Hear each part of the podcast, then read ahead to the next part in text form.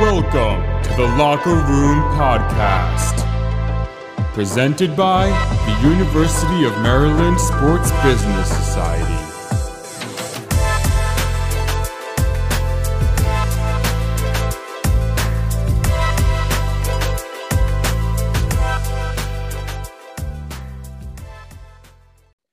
Hello, everyone, and welcome back to season two, episode six of the Locker Room podcast, where we take a look behind the scenes of sports business. My name is Harrison Keim, and today I am joined by a very special guest. He is currently a risk analyst at Dapper Labs and a UMD graduate. It is my pleasure to welcome Mitchell Seninsky to the show today. Thanks for being here today, Mitchell. How's it going? Yeah, thank you so much for having me. It's uh it's going well today. So far, uh so good. Good to hear. Yeah, we appreciate you coming on. So the first question I have for you is what was your experience like at UMD? What did you major in and how did this kind of impact your decision of the career path that you wanted to take? Yeah, so um so I was actually a uh I thought I wanted to go into the business school, so I decided, you know what, let's take a couple business classes, see maybe if I can get into Smith. Um I realized pretty quickly on that I don't really like the subject matter. Mm-hmm. Um, so to be honest, I just kind of started looking up different majors. Um, and I saw a lot of the sports marketing and management classes at that time were located within the School of Public Health. Um, I'm not sure how it is today, but when I was there, yeah, it's pretty similar. Yeah. So um, I actually went to a specialized science high school and I figured, you know what? Let's try kinesiology. It's got a lot of flexibility. I can take all the sports management marketing classes and just kind of get a feel for uh, the industry that I ideally wanted to work into. Yes, that kind of answers my next question. Actually, you so you always wanted to work in the sports industry. That was just kind of something that always interested you. Yeah, absolutely. I mean, growing up, like when you're a kid, and like for me, it's going to Yankee games. You could always think about like how awesome it is to be at the game, but you don't realize how much stuff goes on behind the scenes, and that behind the scenes stuff really interested me. Um, granted, I didn't know how to get into that. Um, so I figured uh, kinesiology and these sports marketing and management classes, I'm going to learn about these different areas I can work in and kind of see if that will steer me towards or away certain uh, areas within the uh, sports business world.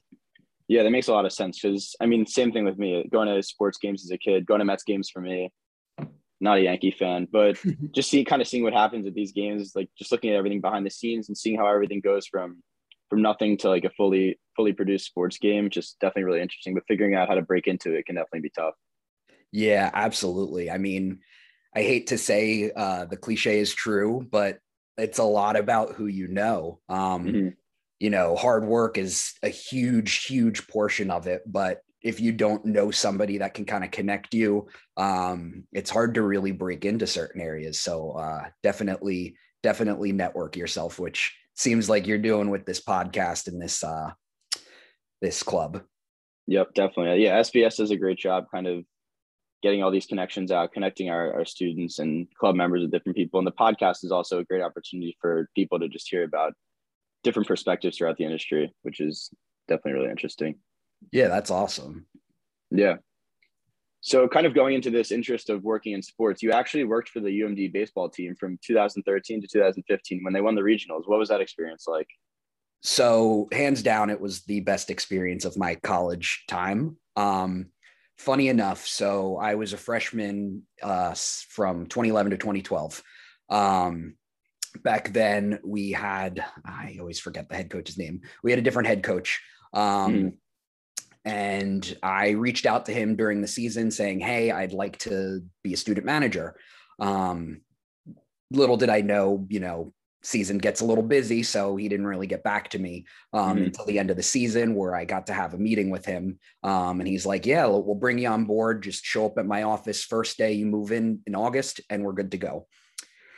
Well, about two weeks later, uh, he took a job to be the head coach at the University of Michigan. Wow. Um, so I was kind of scrambling and worried, what do I do? Um, reached out to the person who was the admin for the Maryland baseball Facebook page, who put me in touch with the new head coach, John Szefc.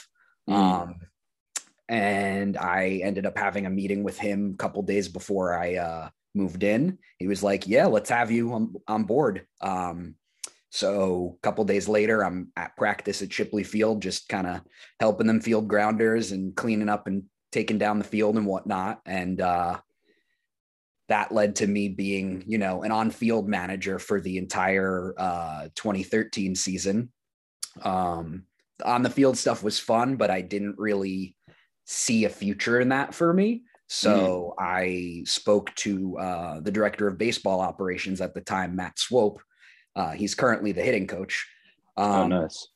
And he was like, Yeah, let's bring you on board as my assistant. So I took over as the assistant director of baseball operations, where mm. um, my junior and senior year, I spent good portions of the season basically planning our road trips. Um, yeah. Whether it was booking flights, booking hotels, making sure the team was fed after games, just kind of making sure all of our road trips ran smoothly. That was my job. Um, pretty hectic at times, especially, you know, when travel plans get thwarted, you know, snow, rain, yeah. whatever. Mm-hmm. Um, mm-hmm. But I wouldn't trade it in for the world. It was it was a lot of fun. The experience was great. I've we won the we won a regional both in 2014 and 2015, like you said. So I've got two awesome uh, championship rings to commemorate yeah, my great. time. So just uh, it was a blast. Definitely recommend if anybody has the opportunity and the free time. Yeah, uh, it's time consuming. massive time commitment. Yep. But baseball, basketball, soccer, realistically, any team on campus that needs student managers, highly recommend uh, trying to get involved in any way. Plus, you get all the free Terp gear. So who doesn't yeah. like that? Yeah, it sounds like an amazing experience. Kind of great thing to have during college. If that's something you're interested in, kind of going into the behind the scenes of sports business and just how exactly the team runs, it sounds like definitely, yeah, great work to do. Yeah, it was it was really cool. Plus, you're hanging out with all the all the players. So like a couple guys in the pros right now, um, Kevin Smith, LaMonte Wade, Brandon Lowe. Oh, nice. I was, yeah, I worked with all of them. Yeah, great players now. Yeah. And then this year, actually, the baseball team is making a bit of a resurgence. Yeah, it's uh, it's really awesome to see. So the head coach Rob Vaughn, who was the hitting coach when I was there, um, he took over now and he's he's doing a great job. Um, it's yeah. really fun to follow these guys. I think they had mm-hmm. their best start in school history. So uh, hopefully yeah. hopefully we see that continue because I'd love to uh, book a trip to Omaha in June. Yeah, that'd be great. Yeah, so kind of moving on to more of your professional roles. So before your current role, you were a part-time video monitor for MLB at Yankee Stadium and Citi Field. Kind of making sure the coaches and players weren't stealing signs. I'm kind of curious what that experience was like. I'm sure you can kind of go more into detail about that. Yeah. So um, this is, I mean, outside of my my job with the Maryland baseball team, this is easily one of the coolest things I ever have and ever yeah. do. Mm-hmm. I was essentially a fly on the wall within the team clubhouses. Wow. Uh, so my uh my pass got me anywhere within the stadium so i could go into the players clubhouses the locker rooms um the press boxes i could go in the dugouts i'd go on the field before the games um mm-hmm. uh yeah i i honestly can't go into super specifics about what i had to look for um yeah. But basically i'm i'm around all the players all the time just kind of looking for things that feel off that's um, crazy. Yeah. Yeah. There, I, I do have a really interesting story though. Um, so funny enough, in 2019, the Yankees had a game against Cleveland. Um, mm. It's a famous game because Aaron Boone got ejected after a bad strike call against Brett Gardner. Yeah. And uh, I don't know if you've seen the clips, but Brett Gardner then kind of took his bat and started banging it up against the dugout roof. Uh, yeah.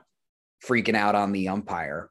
Mm-hmm. Um, well, I guess maybe 10, 15 feet behind the back dugout wall is where the Yankees video room is. Yeah. And that's at least in 2019, that's a room where players could watch feeds of the game. Um, they're no longer allowed to do that due to certain restrictions. Yeah. Um, so during that game, I was in that room for a good chunk of it.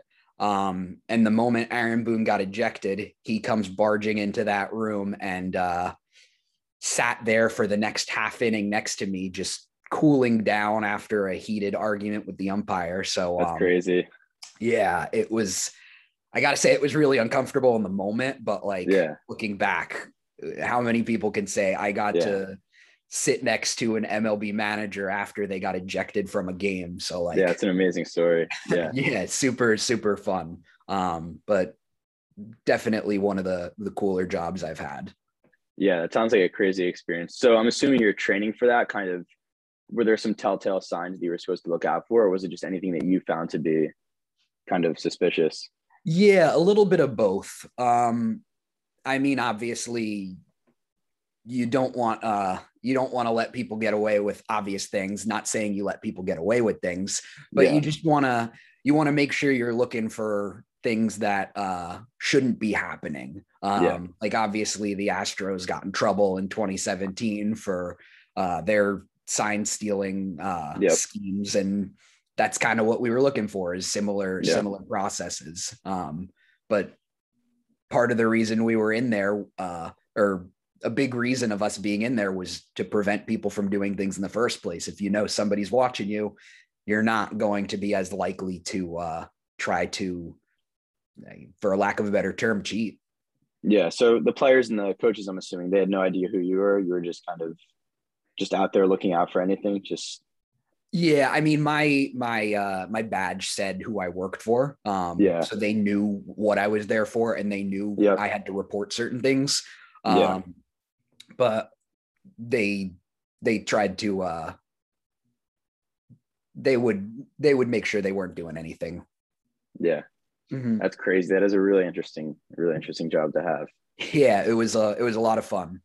Yeah. And then moving on to another interesting role, actually, you were a, a fraud and risk supervisor for FanDuel, which is in the sports betting industry, that's a really interesting role to have just because obviously there's so much money being thrown around and just crazy stuff going on, honestly. So what was that like? Yeah, absolutely. Um, so funny enough, I did start at FanDuel in the customer support department because Mhm. I needed a job. I had graduated college and I was like, let's find something. Yeah. Um, so I took on a role at FanDuel in a part-time support position, got brought on full-time uh, a couple months later, Mhm. realized support wasn't for me.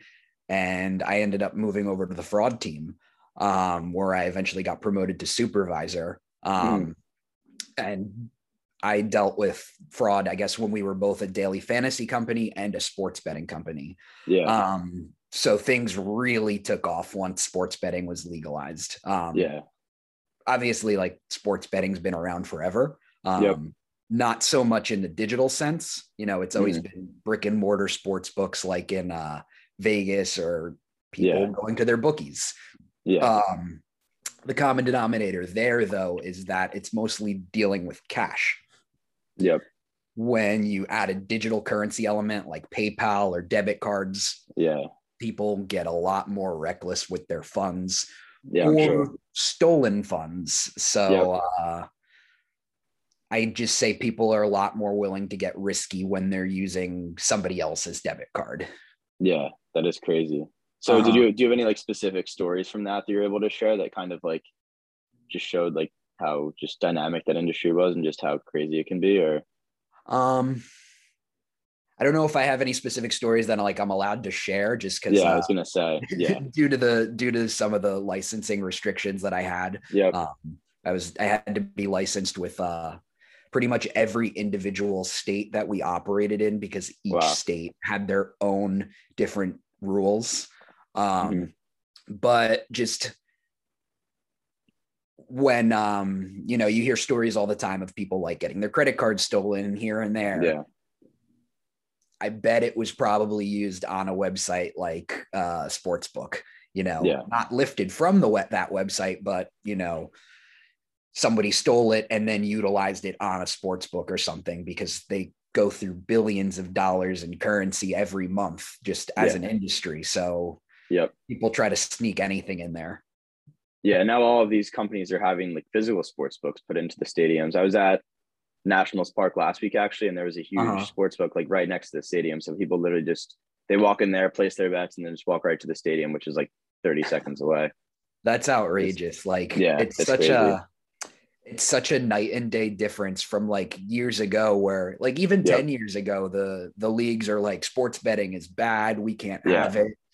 And now when they see how much revenue it makes, it's just they welcome it with open arms. You can't Yeah. you can't go uh an inning of a baseball game or like half a quarter of a football game without seeing a commercial for any of the sports books. Yeah. We've also seen players getting in trouble too for placing bets when they're injured or just stuff like that, which is just crazy. Yep. Yeah. Calvin Ridley. That was uh, Yeah. an interesting one. Yep. Yeah. So yeah, kind of moving on to your current role. So how did you get started with Dapper Labs? And can you just explain a little about what the company does, just to anybody that may not know? Yeah. So um, Dapper Labs is the parent company of NBA Top Shot. So Yep. um, we've got NBA Top Shot, we've got UFC Strike, we have NFL All Day. And what these three things are, are they are essentially a digital um, collectibles platform. Um, our biggest being NBA Top Shot. So you collect digital, uh, what we call moments of your basketball players. So a moment can be a LeBron James dunk or a Chris Paul assist. And it's kind of like, it's almost like collecting basketball cards, but Yeah. in a digital sense. Yep. Um, so you have like a wallet on our website and you can buy and sell these moments to and from people. Um, we do different challenges that require you to collect certain moments on a given night based on, you know, the players who had the most blocks tonight or the person who had the fewest fouls or something like that. And then Mm. there's prizes and rewards given out for completing these challenges. Um, so it really adds like a, a fun element to to collectibles, and this is all done on the blockchain, which um, I'm sure lots of people are hearing a lot more about now. Which is Yep. uh, It's huge. yeah. So I won't go into specifics about you know what a blockchain is, but um, Yeah. that's kind of what our company does. Um, and I got started at Dapper a little over a year ago. Um, I was super, super lucky. So Top Shot was at its peak in February 2021. Um, Yeah. With me working at FanDuel, um, there was a lot of like overlap between us in the sports betting world Yeah. And sure. people in the top shot world because you know it's it's a fun engaging product that just Yeah. makes sports more interesting And it is um, gambling in a sense too, depending on what you buy and sell and kind of, yeah. yeah so um i guess there were times when like my coworkers and i at fanduel we'd get on zooms and open our packs together and Yeah. sell moments to each other share them and whatnot. Um so i saw dapper labs was hiring for uh, a, a risk analyst role. Um and i was like why not? Let's apply. Yeah. um two weeks go by i don't hear anything. Um i assumed you know they're absolutely littered with applications. Yeah. I'm so sure I figured, how do I make myself stand out? Um, so I said, screw it, let's DM the CEO on Twitter. Um, his name is Roham. So I figured I, I DM'd him with a pitch for myself. Um, and a week went by and I didn't hear back. Um, so I was like, all right, what do you have to lose? A week later, I bumped the message, and within the hour, he was personally emailing me, and I had an in- initial interview set up for the next day. Um, That's crazy.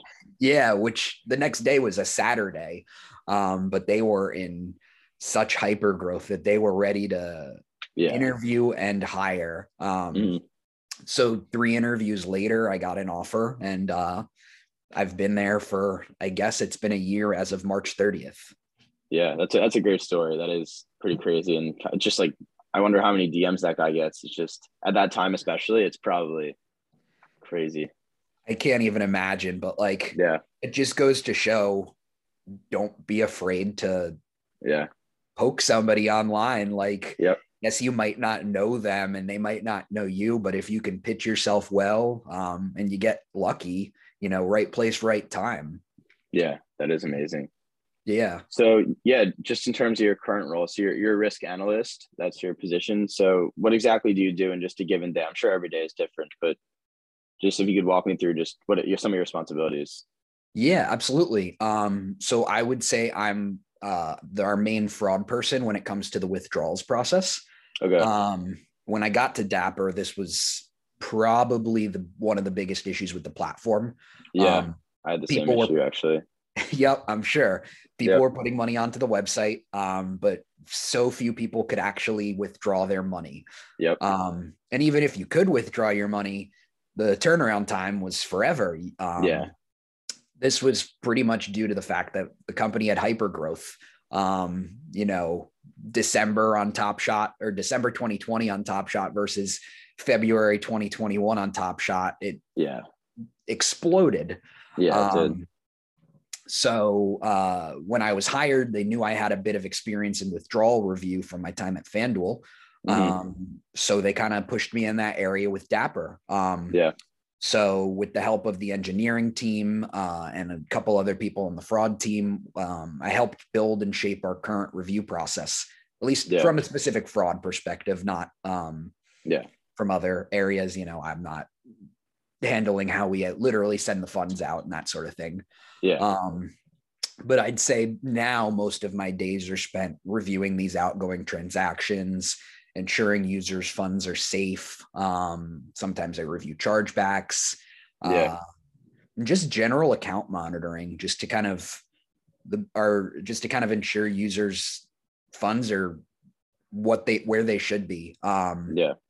because at the end of the day the while my job is to protect our business from losing funds um one of the bigger parts of what we do is we want to make sure users feel safe when they bring their money on our platform Yeah. um so i want to make sure that your account is safe so that nobody can get into it nobody can steal your moments or uh take your funds Yeah, I mean, especially with like the whole new digital currencies and all, all the stuff like that, you need to make sure that the yeah that the customer's money just feels like it's not going to be going anywhere and that their value will stay in their account and just get kind of transferred directly to their accounts once they're done with it. So that is Yeah. important.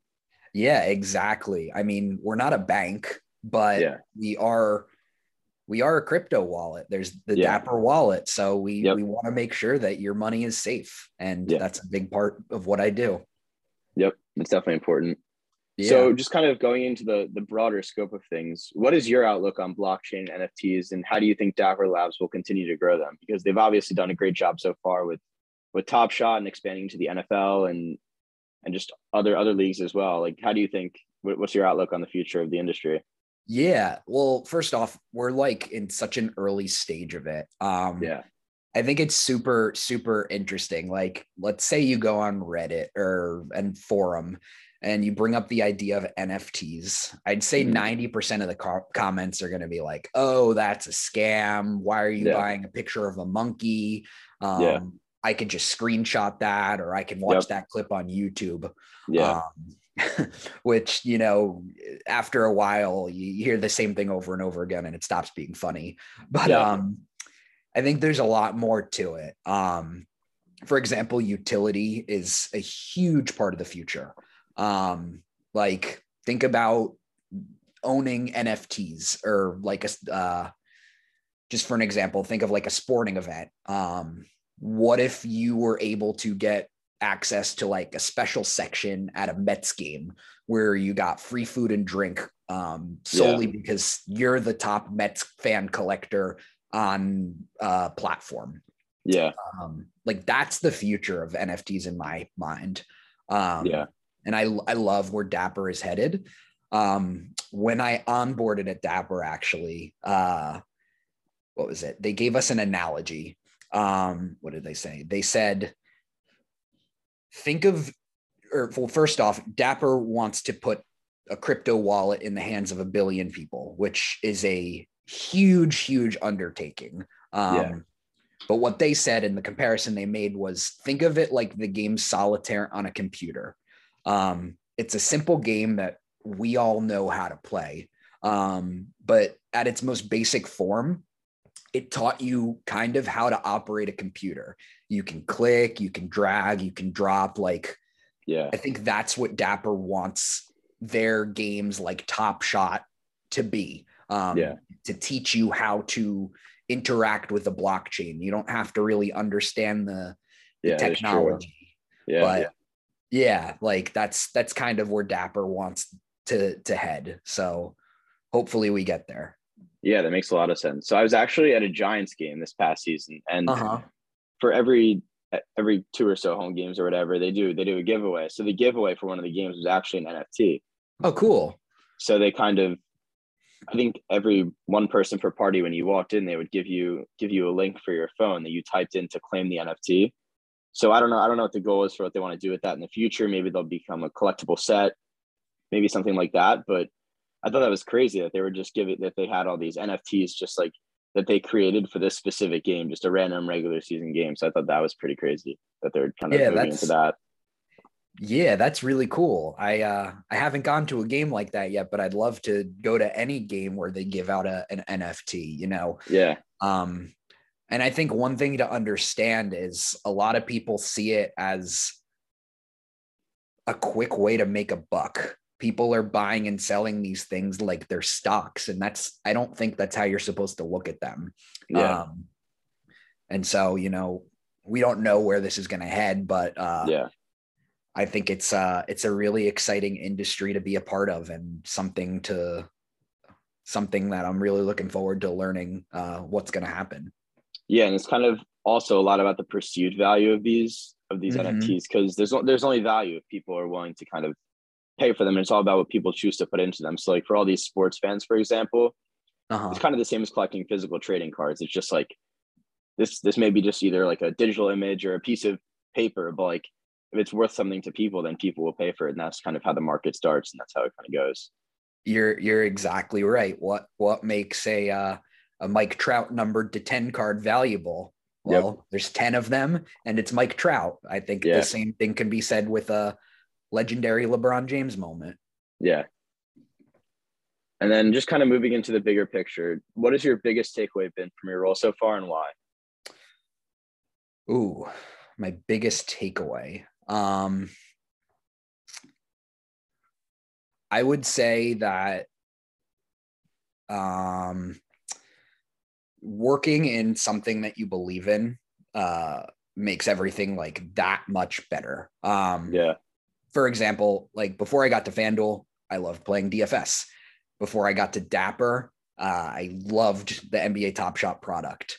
Um, like you say, you don't always want to see how the sausage is made, but Mhm. I disagree. Um, like if you know what it takes to put something together, Yeah. culture behind and the culture behind it, the mentality behind the people doing it, um, it makes you buy in more. Um, Mhm. And it makes work feel less like work and a lot more enjoyable. So Yeah.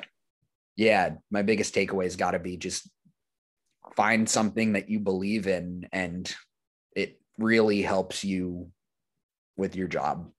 Yeah. I mean, no matter the industry, doing something that you enjoy is probably the most important part of anything. Is if you don't enjoy what you're doing, you're not going to want to do it anymore. So I feel like definitely is an important takeaway to have.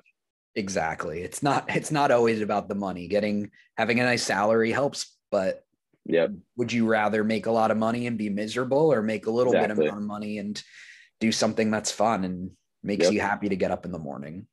Yep. I agree. All right. So moving on, we, we tend to close out every episode with a little segment called the Maryland Minute, which is just some rapid fire questions about your time as a Terp. So my first question I have for you is what was your favorite class that you took at UMD and why? Ooh, um, that's gotta be sports marketing with Mhm. Dr. McDaniel. Um, that was in the School of Public Health, I think. Um, it just kind of opened my eyes up to the industry and really taught me about the different areas you can work for a team in. Um, I think we learned, you know, about ticket sales, sponsorship sales, marketing, all these different areas that you can really go into, and it really, Yeah. It really dove in deep to each area. Yeah, we don't really have a sports marketing class anymore. They kind of Really? yeah, there's now there's a good sports business class in the business school now, but I think in terms of Yeah, I think that's pretty much the only one in terms of like actually connecting sports and business. I think it's definitely something that Maryland could improve on. I think.